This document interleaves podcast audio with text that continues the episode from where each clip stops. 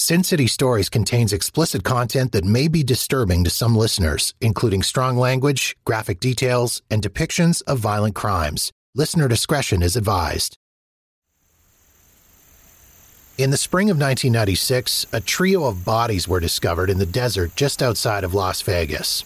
Initially believed to be victims of sex trafficking, the case remained unsolved for over a decade, demonstrating a troubling proposition. Three people can disappear and be murdered in a major American city with little more than a passing mention in the local press and zero potential suspects. Since its founding on May 15, 1905, Las Vegas has gone from being a small railway stop in the middle of the Mojave Desert to a glittering neon oasis of gambling, shopping, fine dining, and entertainment, welcoming tens of millions of visitors from around the world every year. Through its relatively short history, the city has been witness to over a century's worth of murder, robberies, arson, and mayhem.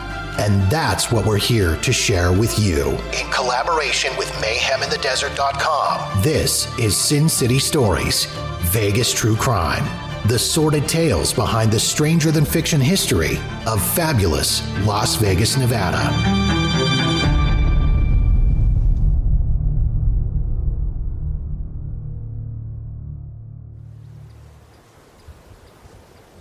It's March 25th, 1996.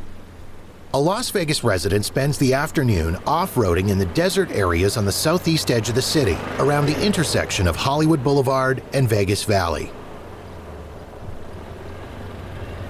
As the daylight dwindles, the off roader stops near Las Vegas Wash, a narrow channel running along the east side of the valley and terminating at the Las Vegas wetlands. He stops his ATV not far from the giant waste treatment facility across from the wetlands and walks through the dirt, past the empty beer bottles and various dumped debris that dot the desert scenery around the city. After finding an appropriate spot for some plinking, he pulls out an air pistol. But after popping off only a few shots, he's overwhelmed by a powerful stench wafting from nearby.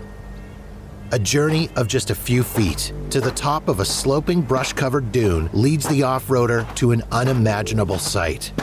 Looking down into a dry ravine, he recognizes, amid a partially dug up mound, the clear form of a human torso and a dusty piece of green plastic protruding from the dirt. Instinctually, he recoils and runs to his parked ATV, hurrying back to town to contact the police.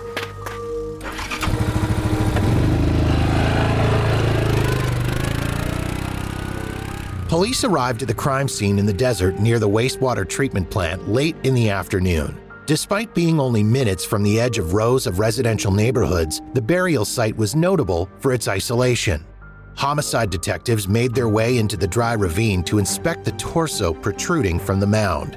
As the dirt was carefully cleared away, the torso was revealed to be the slender nude body of a woman with shoulder length black hair. The green plastic noticed by the off roader turned out to be shredded remnants of a 30 gallon garbage bag that the victim had been placed into prior to her burial. Detectives theorized that wild animals had unearthed the shallow grave and tore through part of the plastic bag. After the woman's body was removed from the makeshift grave, Detective Dave Hatch noticed what he thought was clothing buried beneath the woman's body. He didn't have to dig for long before making another horrific discovery. Underneath, and slightly to either side of the first woman's body, were two more green garbage bags, both bound with packing tape. Concealed inside each bag were the bodies of two more women. One woman was found nude, just as the first victim was, while the other woman was clad only in underwear. Investigators also discovered various articles of clothing stuffed into the oversized garbage bags, including some in children's sizes. The disposal site was classified as a beehive grave, covered with about a foot of dirt that at first glance appeared to be just another one of the countless rolling mounds dotting the desert landscape. As night fell, a van from the Clark County Coroner's Office arrived in the lonely desert, the wake of dust behind it illuminated by the headlights from the gathered police cars. the bodies of the three unidentified women were loaded into the van for transport to the county morgue. Homicide detectives then fanned out into the frigid desert night to search the surrounding area for any evidence that might provide some idea as to how the three women ended up in the shallow desert grave. Not far from the burial site, investigators located two suitcases containing bloody clothing. No other clues were found around the cryptic crime scene. Detectives' only hope was that the victims' autopsies would reveal some information that could lead to the identity of those responsible for the gruesome scene in the desert east of Las Vegas. The bodies of the three Jane Does were brought from their resting site near the Las Vegas Wash to a plain one story building on Shadow Lane in the city's medical district. That building served as the Clark County Coroner's Office, where the autopsies on the unidentified women were performed over the course of two days. Based on the rate of decomposition and the location where the bodies were recovered, the coroner determined the women had been in their burial spot for upwards of five months. The coroner also believed that all three of the women were Asian. The oldest victim was between the ages of 35 and 50, and she wore upper dentures. The autopsies further revealed that the other two victims were between the ages of 25 and 35. Each of the nameless women had builds described as very slender, and they had long, dark hair though one of the younger victims had several strands of gray hair. For two of the Jane Does, the cause of death was determined to be strangulation. The third woman died of suffocation coupled with a blunt force injury to her head. And though the three women were all found either nude or partially clothed, none of the bodies showed signs of sexual assault. The police ran the fingerprints of the three victims through national databases, but no records were found. No fingerprint matches meant no arrests, no passports, and no driver's licenses for any of the three unidentified women. Besides the three bodies in the desert, there was nothing investigators could find to prove that Jane Doe's had ever existed at all.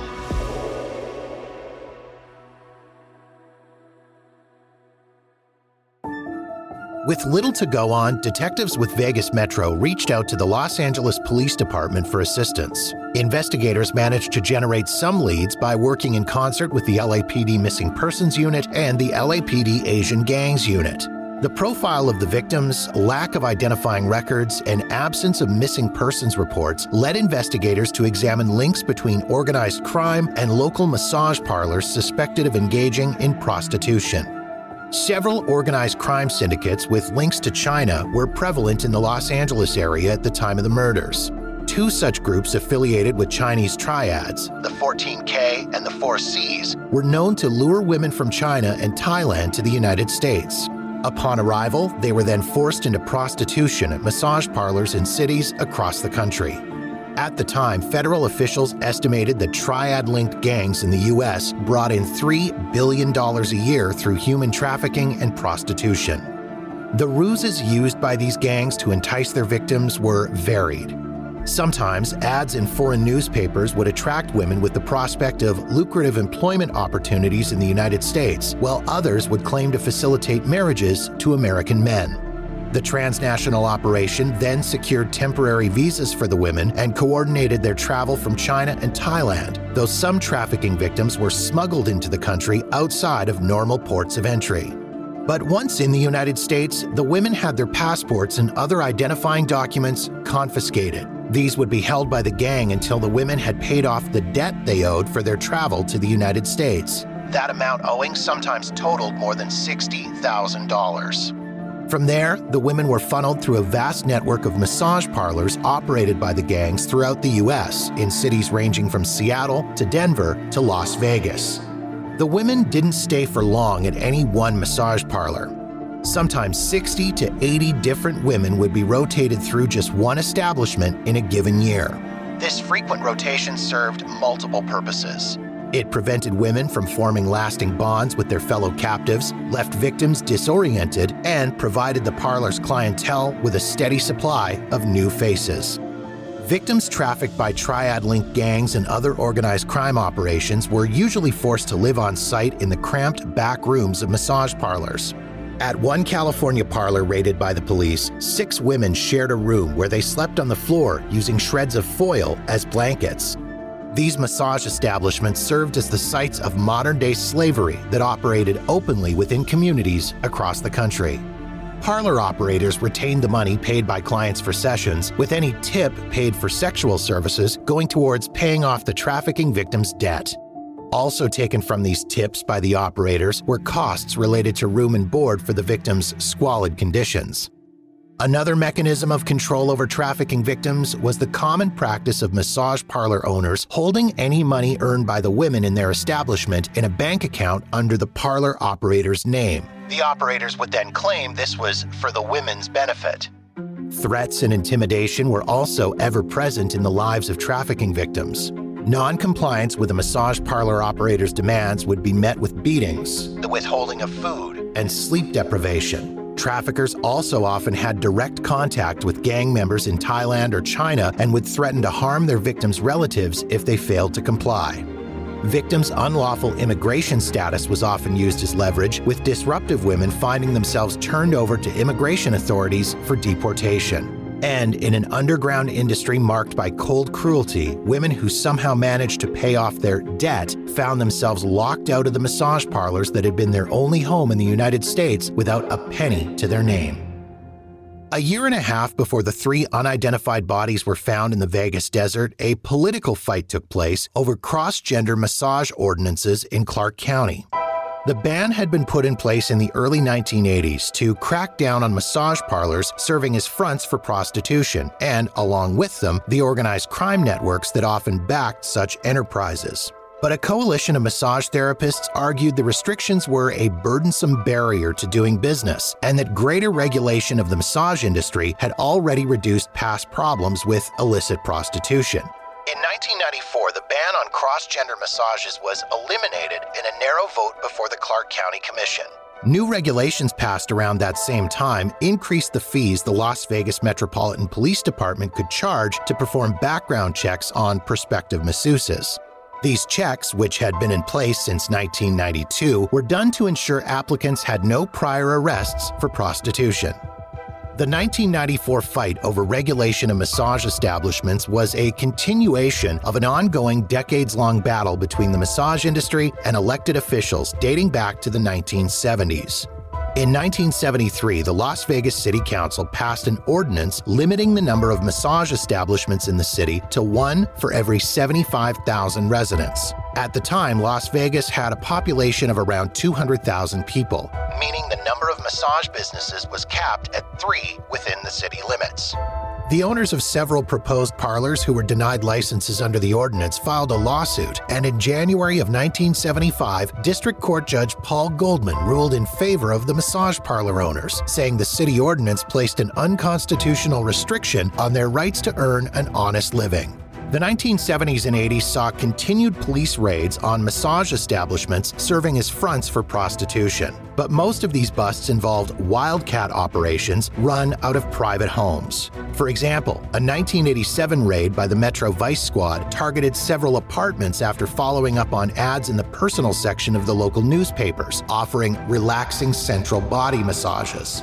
The loosening of restrictions on cross gender massages in the early 1990s was met with another backlash a few years later against the perceived susceptibility of the massage industry to prostitution. In 2002, Clark County and municipalities in the Vegas Valley implemented a moratorium on the opening of new massage establishments. This decades long tug of war between the massage industry and government regulators has continued into recent years, with Clark County implementing ordinances restricting the ability of massage establishments to remain open past 10 p.m. Massage industry representatives have argued that this regulation has limited their ability to provide massage services to employees getting off from a late shift or tourists weary from walking the strip. Amid the ongoing fight over regulation of the massage industry, human trafficking and forced prostitution still remain a chronic problem across Nevada. Of an estimated 1,000 massage establishments operating across the state in 2019, roughly 250 were believed to be involved in illicit prostitution. And traffickers today have moved from luring victims with newspaper ads to social media posts targeting women across China. The question still remained who was behind the brutal murders of the three women left in the Vegas desert? The best theory from detectives working the triple murder case was that the three women were foreign nationals trafficked to the United States via Los Angeles. The lack of any records related to the victims' fingerprints meant they were most likely smuggled into the country outside of a regular port of entry for foreign travelers. Investigators believe that once they were brought into the U.S., the women's captors transported them to the Las Vegas area and attempted to force them to work as prostitutes in a local massage parlor, likely under the control of an organized crime syndicate. However, it was pure speculation as to the events that led to the women's murders. Perhaps the trio had attempted to escape the cruel life into which they'd been forced. Maybe the damage to the elder woman's skull was the result of her captor using a nearby object to halt her escape. Then came the methodical strangulation of the other two, possibly to eliminate witnesses to the murder or maybe as punishment for participating in an attempted escape. The killer, or possibly killers based on the amount of effort needed to dispose of the bodies, then engaged in a hasty burial of the three women under only a foot of dirt, with evidence of the crime left strewn nearby. For his part, lead detective on the case, Sergeant Bill Keaton, commented It's very difficult especially when the victims have no family that we know of and no one came forward to claim them. It's purely speculation, but they were probably smuggled into the country, then balked at becoming prostitutes, and they were killed. So many loose ends remained. What to make of the children's clothes found in the buried garbage bags alongside the victims, or the bloody clothes found in the nearby suitcase? And while it appeared most probable that an organized crime group was responsible for the deaths, a different murderer couldn't be ruled out. The bodies of several women were found in the desert on the east side of Las Vegas around the same time, leaving detectives on the case to speculate whether or not a serial killer could be on the loose. Detectives working the triple homicide case followed available leads, but Las Vegas Metro didn't expend significant resources on efforts to identify those responsible for the slayings. Sergeant Keaton said that of the hundreds of homicides he'd investigated, this unsolved triple murder was one of his most gruesome cases. Human beings in green garbage bags, thrown on top of each other. It seemed like they were being thrown away like garbage. It was a disgusting scene. And it appeared that would be the end of the story. What's so special about Hero Bread's soft, fluffy, and delicious breads, buns, and tortillas? Hero Bread serves up 0 to 1 grams of net carbs, 5 to 11 grams of protein, and high fiber in every delicious serving. Made with natural ingredients, Hero Bread supports gut health, promotes weight management, and helps maintain blood sugar. Hero also drops other limited edition ultra low net carb goodies like rich flaky croissants and buttery brioche slider rolls. Head to hero.co to shop today. Years passed, and it seemed the three women found in their unceremonious final resting place in the desert surrounding Las Vegas would remain forever unknown. But in 1999, a police officer nearing retirement in the town of Downey, California, located just southeast of Los Angeles, decided to review the department's cold case files to see if something might have been overlooked by his predecessors.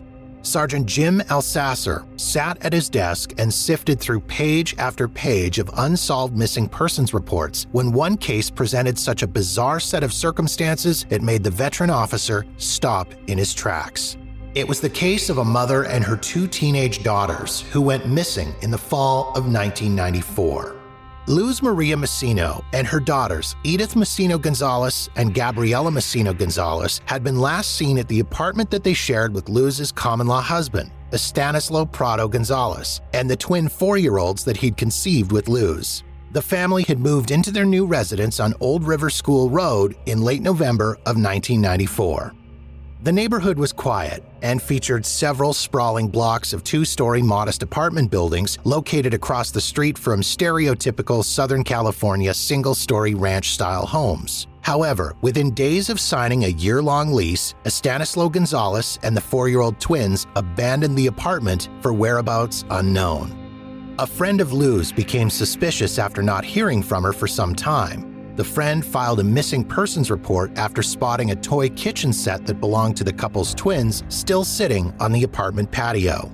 Police investigators searched the vacant home. It was clear there'd been a hasty relocation from the premises, but initially there were no signs of foul play. That is, until crime scene investigators were able to use luminol to identify the remnants of blood spatter on the premises. The forensic team was also able to determine that someone had used bleach and other powerful cleaning agents in an effort to sanitize the scene. The empty apartment and missing family now took on a more ominous tone.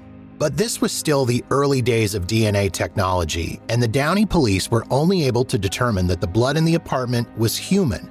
No positive identifications could be made. The case file showed that detectives with the Downey PD ran down all the leads they could to locate the missing family.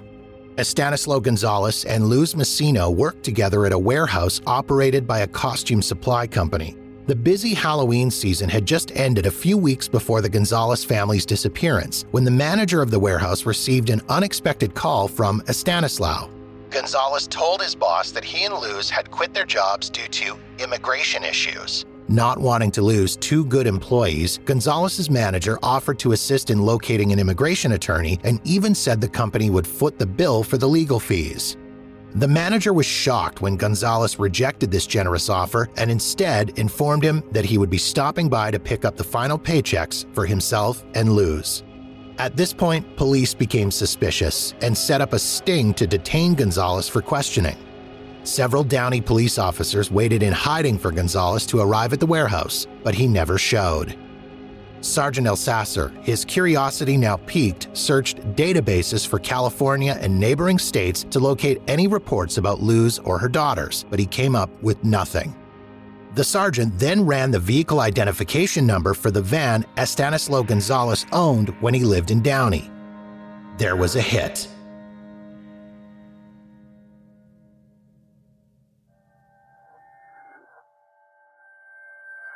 Gonzalez had registered the van at an address in Las Vegas, which was about a four hour drive from Downey. Sergeant Elsasser contacted the Las Vegas Metropolitan Police Department, who then confirmed that Gonzalez and his twin children were now living in a trailer park on the southeastern side of Las Vegas. But that was where the case went cold. Again. Gonzalez had informed acquaintances of the couple in California that his wife and stepdaughters had left their home abruptly after Luz informed him of her intent to separate. Without more evidence, there was nothing that could be done but wait. As fortune would have it, the wait wouldn't be long. By 2002, advances in DNA technology had finally resulted in being able to make a match with the blood samples found in the abandoned apartment on Old River School Road. Analysts could now say that the blood spatter found in the apartment came from two women who were likely related. Now, detectives with the Downey Police Department needed a relative of Luz, or her daughters, from which to obtain a DNA sample for comparison to the blood samples in police evidence. The obvious choice was Luz's twin children, who now resided with Gonzalez in Las Vegas. But the conundrum for police was how to obtain the comparison sample when the kids were in the custody of the man police suspected had murdered their mother and sisters. That led to Downey Police contacting detectives assigned to the Southeast Area Command of Vegas Metro. They needed help developing a plan that would allow investigators to make the crucial connection needed to obtain an arrest warrant for Estanislao Gonzalez. A sergeant with the Downey Police made the journey from the California coast to the desert and then linked up with two Vegas detectives. The officers now needed to find a way to approach Gonzalez without raising his suspicions, the last thing anybody gathered at the Southeast Area Command wanted was for Gonzalez to hit the road once again and go into hiding with the children. Then, one of the gathered officers proposed a plan that would allow them inside Gonzalez's home under the guise of helping him financially. After his sudden departure from Downey, Gonzalez settled into new quarters with his young twin children in a trailer park along Boulder Highway. An early artery linking Boulder City to downtown Las Vegas, the no man's land section of Boulder between Henderson and downtown has long been a stretch of dusty desolation where the unseemlier aspects of a 24 hour town aren't concealed behind the doors of hotel suites, but instead laid bare on either side of the expansive six lane road. This particular part of Boulder Highway is where fancy bars with complex themes and designer cocktails are replaced by establishments that give real meaning to the term dive bar. bottom tier casinos where tourists dare not venture, even with the allure of a 99 cent breakfast, punctuate the eclectic landscape of dreariness along this lost portion of Sin City. And mobile home parks with narrow and haphazard streets stand in contrast to the well manicured lawns and the orderliness of newer Las Vegas neighborhoods. It was in the first part of 2003 that Detective Gil Toledo, along with two detectives from Las Vegas Metro, knocked on the door of the trailer where Gonzalez now lived. The officers were out of uniform and introduced themselves to Gonzalez as social workers who were there to see what additional financial assistance could be provided to help with the care of his two children. The officers complimented Gonzalez for taking on the responsibility of being a single father, with one detective later saying that they made him feel like Father of the Year. Gonzalez was receptive to the prospect of receiving some financial aid, particularly given the state of the mobile home he shared with the young twins. Gonzalez invited the social workers into his home, where the stench of rotting food and animal droppings instantly assaulted the detective's nostrils. Exposed electrical wires and various other hazards were present inside the tiny quarters occupied by the family of three. Gonzalez didn't become suspicious with the detective's questions that appeared to him to be the sort typical of social workers. When he was asked about the whereabouts of the twins' mother, Gonzalez responded that the children's mother had abandoned the family years before. And when the social workers asked the kids about their mother, they responded, We don't have one. Playing the long game can be hard. The detectives who visited the rundown mobile home where the Gonzalez twins now resided wanted to remove the children from the horrid situation right then and there. But without enough evidence to make an arrest, all that removing the children would accomplish would be to permit their father to once again evade the persistent questions about his role in the disappearances of Luz, Edith, and Gabriela. So the officers left the trailer park on Boulder Highway that day without the Gonzalez children. But they were now armed with more information they could use in their hunt for evidence that would tie Estanislao Gonzalez to the disappearance of Luz Mucino and her daughters.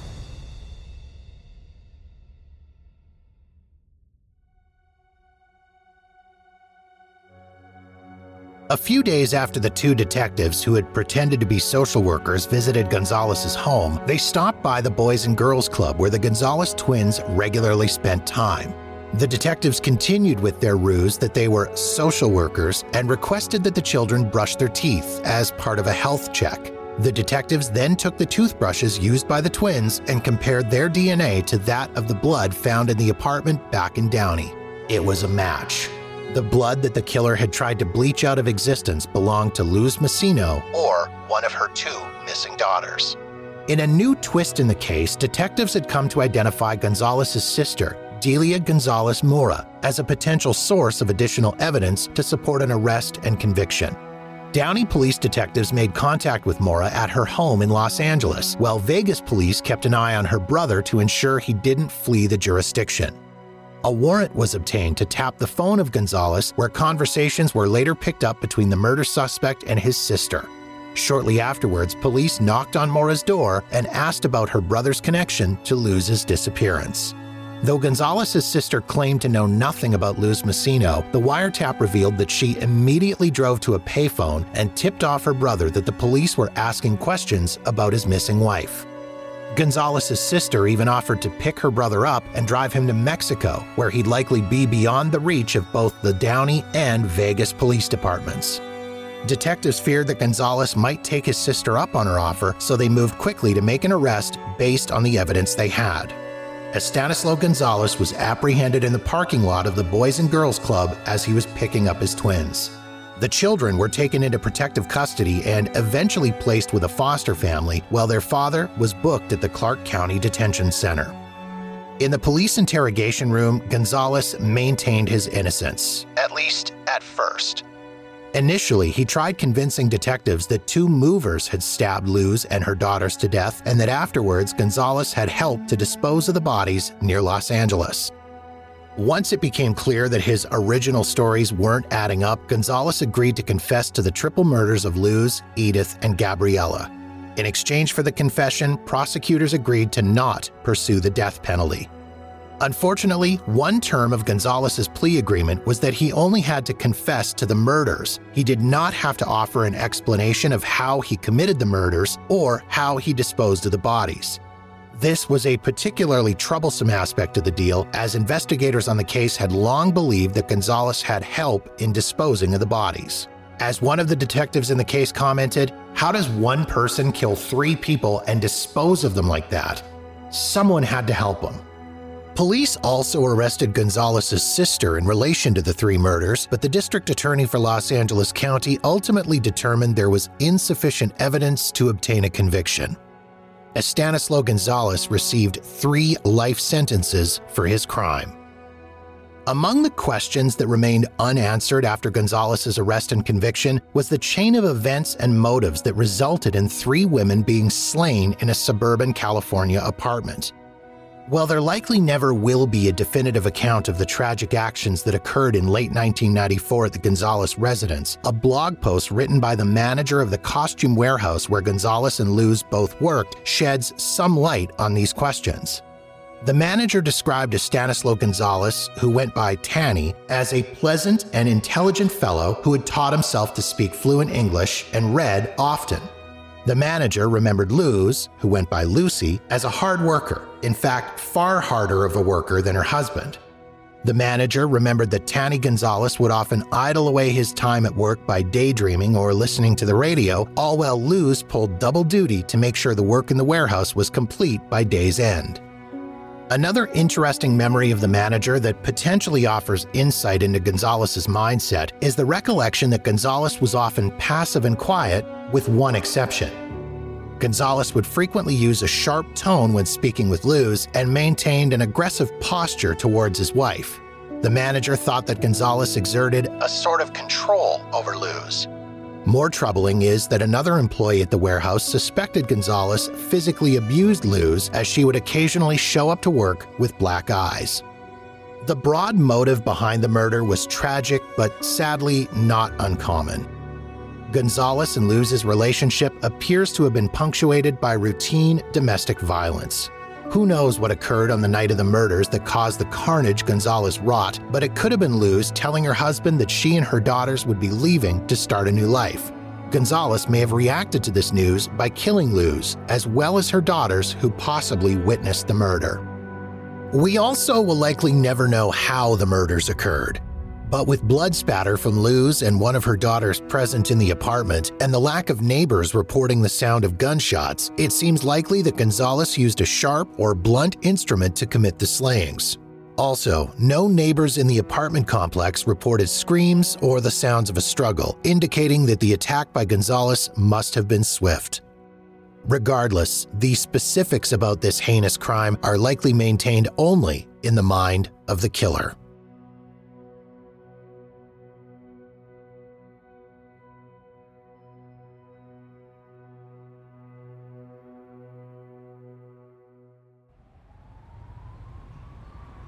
Through the diligent efforts of detectives unwilling to give up on a cold case, the three women found buried in the Las Vegas desert once again have their names restored to them.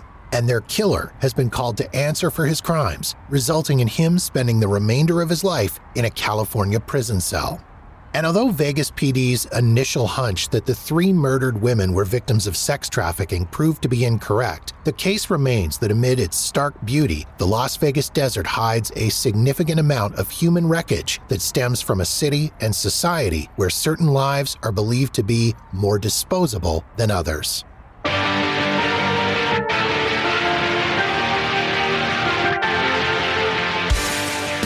To learn more about this Las Vegas true crime story and many others, visit mayheminthedesert.com and get yourself acquainted with the darker side of Sin City's history. Sin City Stories, Vegas True Crime, is based on material researched and written by Megan and Anthony Smith and is adapted for podcast, edited, and narrated by Jeff Walker. Sin City Stories, Vegas True Crime is a co production of Mayhem in the Desert and Walker New Media. Copyright 2024.